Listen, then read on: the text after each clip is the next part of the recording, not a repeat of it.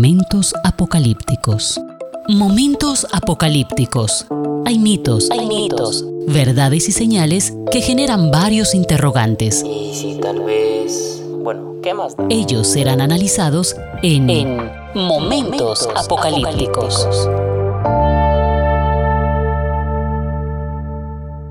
Hola, ¿qué tal? Sean todos bienvenidos nuevamente a Momentos Apocalípticos. Qué bueno saber que usted está aquí siempre pendiente de este podcast. Y de esta manera pues ir teniendo un poco de claridad sobre lo que es la literatura apocalíptica. Ya hemos visto varias cosas y seguimos en este estilo de programa con esta metodología. Hemos observado los rasgos principales que hay en el capítulo 1. Ya prácticamente hemos finalizado este episodio de introducción prácticamente, donde se nos muestra a un Dios que tiene una revelación que es dada a Jesús, Jesús se la da a los ángeles para que los ángeles se la pasen a Juan y Juan se la da a la iglesia y queda en la Biblia. Y ese mensaje queda para todas las épocas de todos los lugares del mundo, para todas las personas en cualquier espacio, en cualquier tiempo, en cualquier lugar del planeta y en cualquier época. Es vigente no ha perdido el sentido, no es un drama de terror o apocalíptico o apocalipticismo, como dicen algunos, en el sentido de que Dios crea el terror y nos deja ahí tirados. No, este es un programa dramático de Dios donde se nos muestra cómo las fuerzas del mal, sea por parte del poder gubernamental o aún religioso, económico, y posiblemente con todo esto de la era digital, pues nos llegan a oprimir por nuestra fe en el Señor Jesús, por seguirle a Él, por darle like al corazón y decirle, Señor, te seguiré siendo fiel a pesar de todas las circunstancias. Eso es el drama. Es un drama apocalíptico, no apocalipticismo, que es del terror y de dejar a la gente sumergida en el problema. Es apocalíptico, es decir, un drama donde se nos habla de esperanza. Jesús retornará y eso nos llena de esperanza en medio de todas estas dificultades. Soy Javier Montoya Puentes, gracias por acompañarme en este espacio y aquí continuamos. Momentos apocalípticos. Tengamos presente que estos símbolos que hemos estado observando aquí en Apocalipsis son importantes y son ampliamente presentes en el texto y aún, digámoslo así, en nuestro contexto de la cultura occidental. Son presentes y ¿sabe por qué? Porque se han dado con varias explicaciones. Se han leído desde distintas perspectivas, desde distintos intereses y por lo mismo tiene distintas interpretaciones y, digámoslo de esta manera, tristemente ha sido falsificado de muchas maneras un solo mensaje original. Por eso, en, esta, en este espacio y en este programa estamos tratando de mirar estos rasgos y hemos empezado con los símbolos, hemos empezado con las imágenes, y eso es lo que queremos, que nuestra gente entienda que realmente el libro de Apocalipsis eh, no es un libro que presente catástrofes, no es un libro del terror o del miedo o de la desesperación, no. Fue realmente un escrito dirigido por Dios y Juan lo escribe, él es el escritor, Dios es el autor, y es una especie de, diríamos así, de manual de resistencia cristiana. Simplemente porque Dios quiere que aprendamos a tener aliento en medio de toda esta desesperanza, a tener aliento en la esperanza del retorno de Jesús y en la implementación de la justicia de Dios, de ese Dios de los cielos. Y también es un mensaje de mucho consuelo y de mucha alegría. Antes de continuar con todo esto de la simbología, que ya entraríamos a hablar un poquito en el capítulo 2, digamos algo así grosso modo, y es que realmente Apocalipsis tiene un aspecto que es un relato. Y es un relato que lo que podemos observar es que organiza todos los acontecimientos en un trama.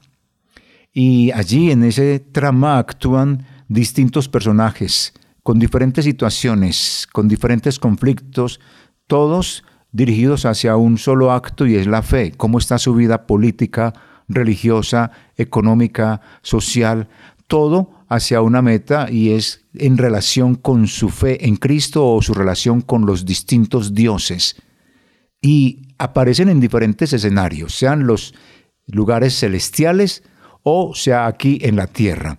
Y esto pues de entrada despierta un gran interés en nuestros eh, lectores, en nosotros como tal, que somos los lectores, despierta precisamente ese interés. Luego encontramos que es una historia en cuanto que interpreta precisamente lo que es la actuación del imperio romano y, por supuesto, la situación de la iglesia cristiana a finales del siglo I después de Cristo. Y es también un mensaje de resistencia. Y ese mensaje de resistencia que presenta Apocalipsis, pues diríamos de esta manera con toda certeza nos capacita y nos orienta a nosotros como la iglesia de Jesús precisamente para afrontar todos los desafíos sociopolíticos, socioeconómicos, socioreligiosos que plantea en el momento, no el imperio romano, sino el mundo entero, las nuevas ideologías, las persecuciones que se dan quizá ya no con un fusilamiento, sino con herir las heridas, herir las ideas de la gente. Entonces, desde ese punto de vista, es un mensaje de resistencia. Tengamos en cuenta que es un relato, es una historia que nos muestra la situación de la iglesia en el momento del Imperio Romano, pero también es un mensaje de resistencia que nos alienta a todos. Recuérdelo, un relato, una historia y un mensaje de resistencia. Así que entraremos de lleno con lo que tiene que ver precisamente con el capítulo 2.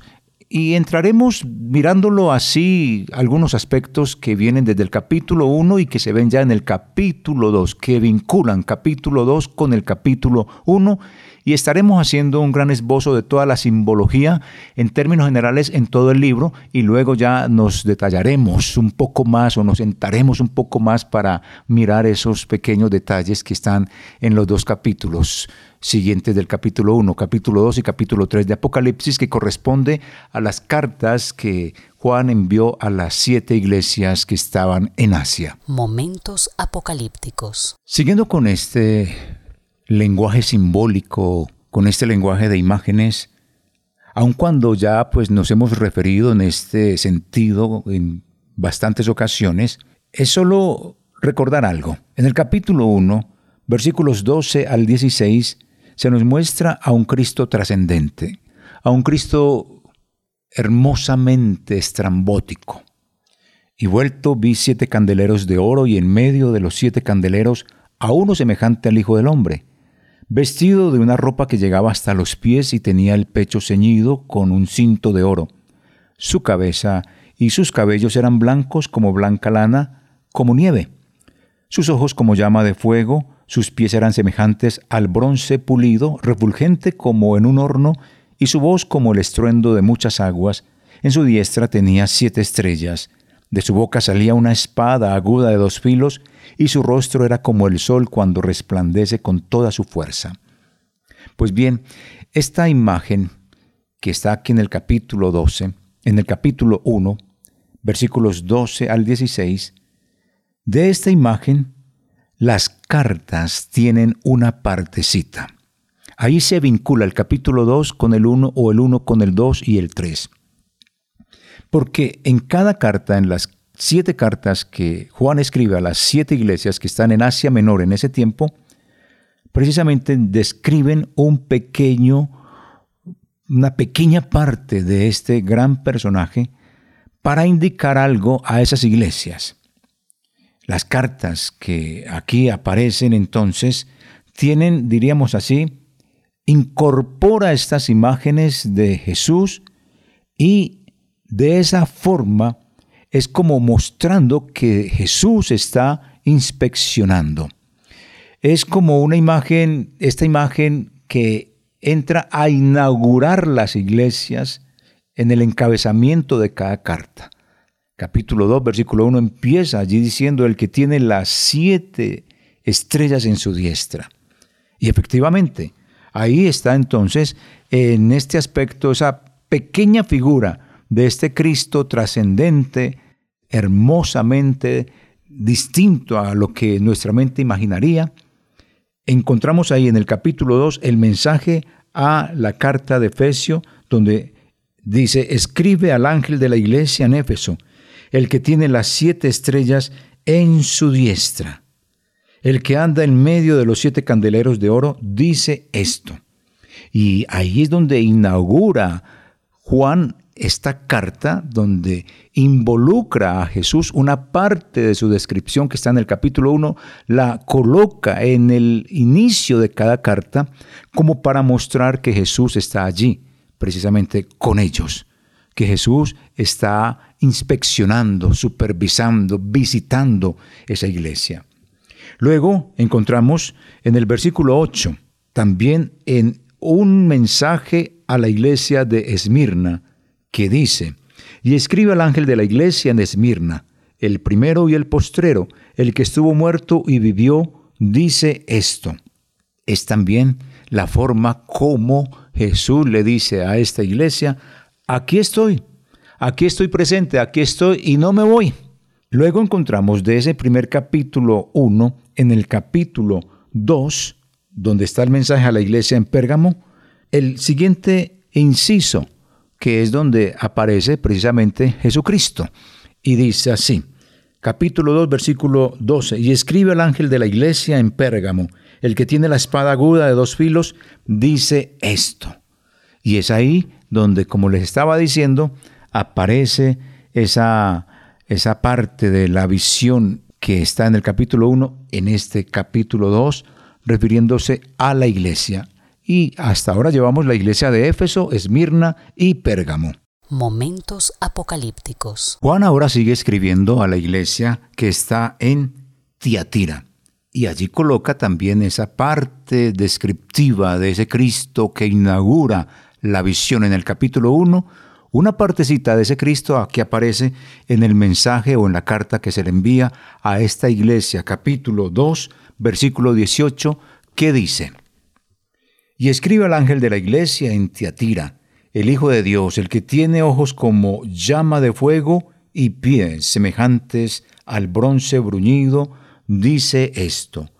Y así continúa. Así continúa ahora en el capítulo 3, precisamente presentando esa imagen de ese Cristo que inaugura las visiones en todo Apocalipsis, en el capítulo 3, donde también el mensaje a la iglesia de Sardis hace parte o alusión a una parte de esa visión inaugural de Jesús. Capítulo 3, versículo 1 dice, Escribe al ángel de la iglesia en Sardis, el que tiene los siete espíritus de Dios y las siete estrellas, dice esto. Y luego continúa con la misma descripción de esta figura inaugural aquí en el capítulo 3 con el mensaje a la iglesia en Filadelfia. Y en el versículo 7 dice, escribe al ángel de la iglesia en Filadelfia. Esto dice el santo, el verdadero, el que tiene la llave de David, el que abre y ninguno cierra y cierra y ninguno abre. Y sigue así de esa manera para finalizar con la última carta que es dirigida precisamente a la iglesia que está en la Odisea y dice de la siguiente manera, y escribe al ángel de la iglesia en la Odisea, He aquí el amén, el testigo fiel y verdadero, el principio de la creación de Dios, dice esto. Así que de esta manera, de esa visión inaugural, pues hace parte el mensaje que Jesús quiere darle a la iglesia. De esa imagen de la visión inaugural del capítulo 1 que aparece en los capítulos 2 y 3, que es una descripción de Él mismo, con eso Él también está diciéndole a la iglesia, aquí estoy en medio de ustedes, para dirigirlos, para consolarlos, para edificarlos, para exhortarlos, para que propendan en la fe frente a todas las circunstancias difíciles. Ese mensaje que le dio a esa iglesia o a esas siete iglesias que eran las más representativas en ese momento, es el mismo mensaje para hoy. No ha cambiado. Ahora también hay que mirar que si esto dice de esa visión inaugural en el capítulo 1, en la parte inicial de la carta a cada una de estas iglesias, pues también encontramos que en el epílogo o en la parte final de cada carta también hay otra descripción de, de lo que Jesús quiere hacer con el vencedor. Y ese es el mensaje esperanzador para cada uno de nosotros, el vencedor. Por ejemplo, en el capítulo 2, eh, donde hemos estado, en la iglesia a Esmirna le dice al vencedor, o perdón, en la iglesia a Éfeso le dice al vencedor, le daré a comer del árbol de la vida. Luego, al que está en la iglesia de Esmirna, le dice al vencedor que no sufrirá daño de la muerte segunda. Luego, en la iglesia de Pérgamo, a quien sea el vencedor, le dice que le dará una piedrecita blanca. Luego, al que está en la iglesia de Tiatira, le dice que le dará al vencedor la estrella de la mañana. Luego, aquí en el capítulo 3, al que, al que está en la iglesia de Sardis, al vencedor le dice que será vestido de vestiduras blancas. Luego, al que está en la iglesia de Filadelfia, le dice que al vencedor lo hará columna en el templo de Dios. Y finalmente, al que está en la iglesia de la Odisea, al vencedor le dice que le dará el gusto de que se siente con él, en su trono. Estos son unas ventajas impresionantes para quienes entendemos y vivimos el libro de Apocalipsis. Hombre, sentados ahí en el trono junto a Dios. Esto es una cosa que, que no se merece ninguno de nosotros, pero que frente al ser vencedores, frente a todas las circunstancias, esto nos da ese gran privilegio de poder estar allí. Creo que seguimos y seguiremos luchando por esta situación de, que no nos ataque el enemigo o que los ataques del enemigo de la fe pues no nos dañen en nuestra relación con el Señor. Ese es el propósito principal, por lo menos, de entender que al vencedor le va a ir muy bien. Por muy mal que le vaya al cristiano evangélico, le va muy bien siempre. Momentos apocalípticos. Siguiendo con todo esto de las imágenes, vemos cómo ellas se van agolpando y se van a hacer cada día mucho más difíciles para entender y un poco más enigmáticas es como cuando se lee en Apocalipsis 4:6 que vio un mar de vidrio semejante al cristal y a los cuatro seres vivientes llenos de ojos por delante y por detrás. Esta es una figura muy muy complicada, muy difícil de poder entender y hace como referencia a los seres que aparecen allá en Isaías y en Ezequiel, Isaías donde nos habla de estos serafines, Ezequiel donde nos habla de los querubines, figuras un poco estrambóticas, también, como he dicho, estrambóticamente bellas, pero que nos dejan con una impresión un poco confusa. ¿Cómo es esto? Nosotros tenemos dos ojos y estas criaturas están llenos de ojos por delante y por detrás. Y es ese mar de vidrio, un mar de vidrio semejante al cristal. Son imágenes que se nos presentan un poquito engorrosas, pero quizá uno pudiera decir que sí, que el mar es de cristal porque es un mar que es distinto al mar como lo conocemos en este momento. El mar que conocemos en este instante es un mar que es, digámoslo, agua y de distintos colores dependiendo de, los elementos que tenga esa tierra donde está allí el mar. Y, y es el mar oscuro de una u otra manera, hasta cierta profundidad comienza eh, la oscuridad y Dentro de la teología judía, el mar es el lugar donde Dios deposita los pecados de la humanidad para no volverlos a recordar. Dentro de esa teología primitiva judía. Y por eso acá no aparece ese mar como lo conocemos nosotros, aparece un mar totalmente distinto a como es en, nuestra, en nuestro imaginario.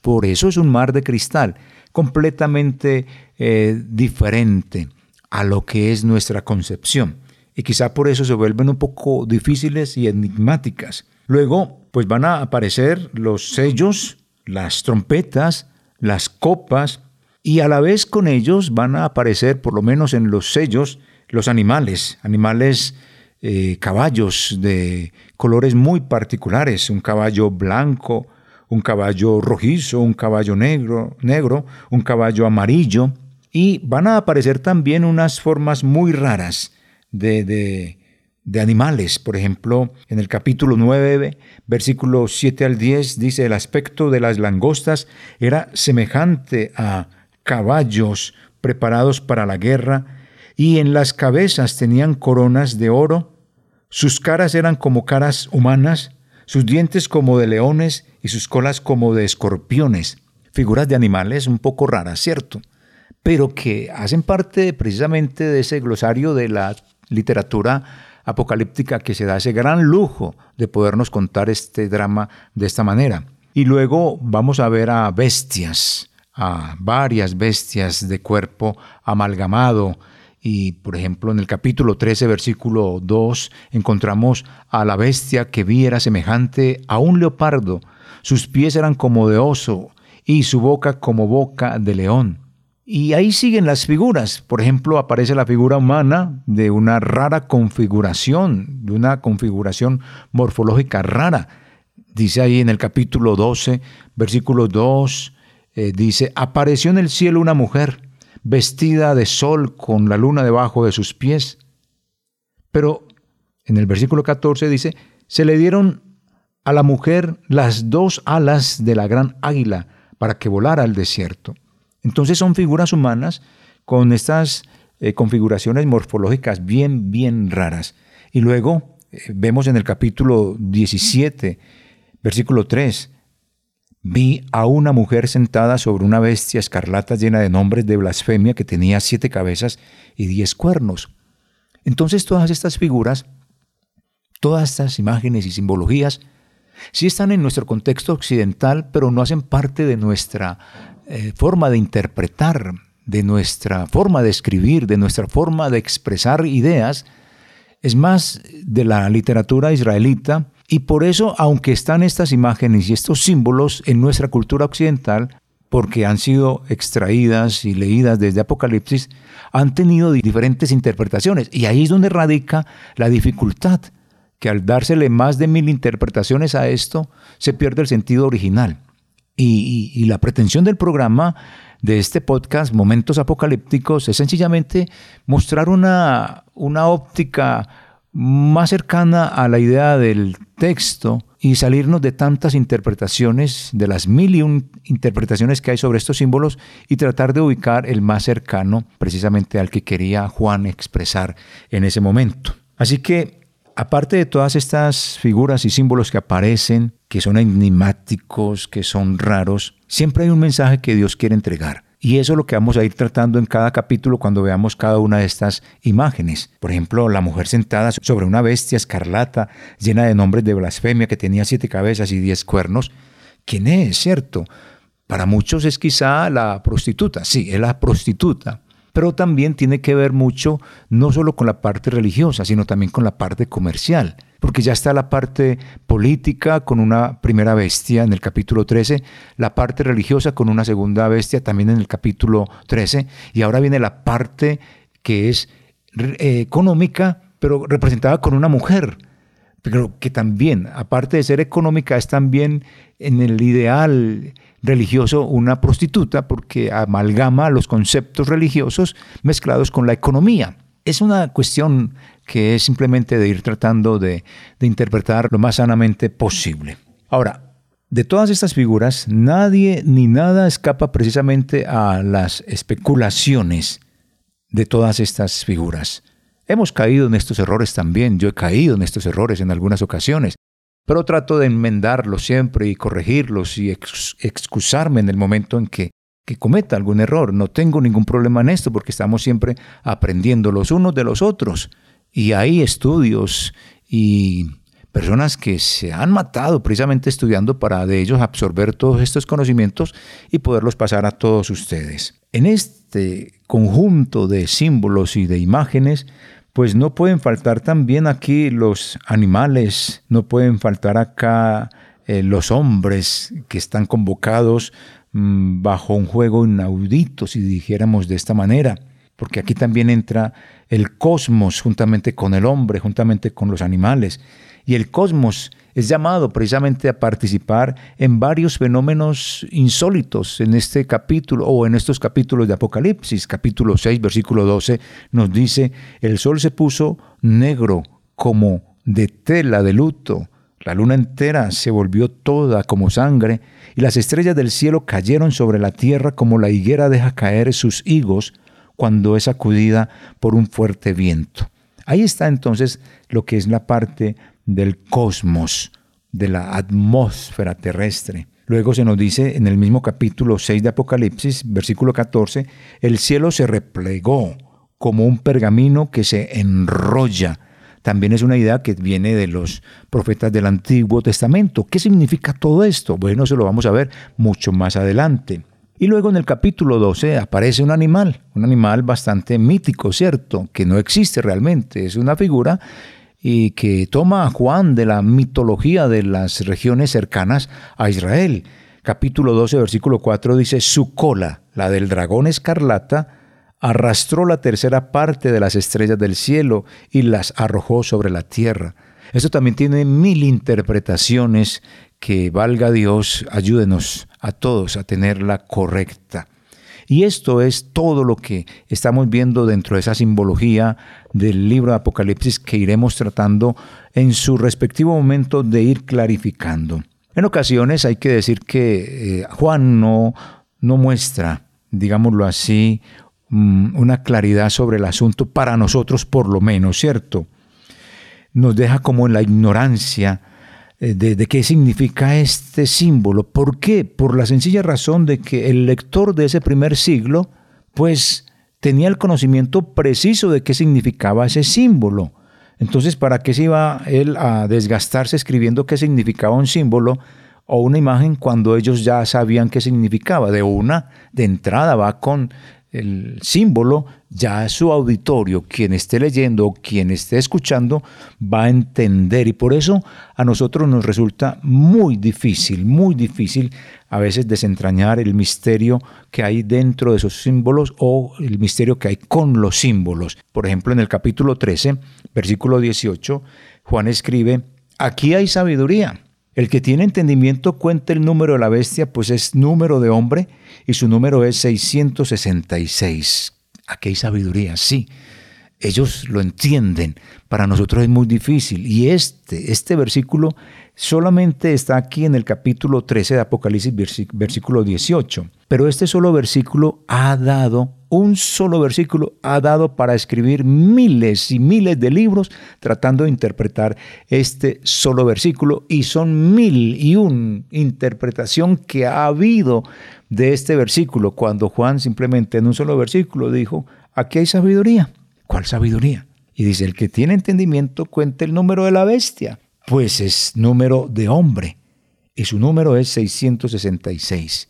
¿Qué significa todo eso? Es una cosa tan sencilla. Más adelante lo vamos a estar mirando. Y en otras partes, como que Juan mira como que el momento en el que nos encontramos nosotros con tanta impaciencia para entender todos estos símbolos y estas imágenes, que, en algunas ocasiones pues él mismo eh, se apiada, diríamos, de cada uno de nosotros como lectores, y nos da la definición del significado o aclara precisamente el significado de, esa, de ese símbolo, de esa visión, de esa imagen.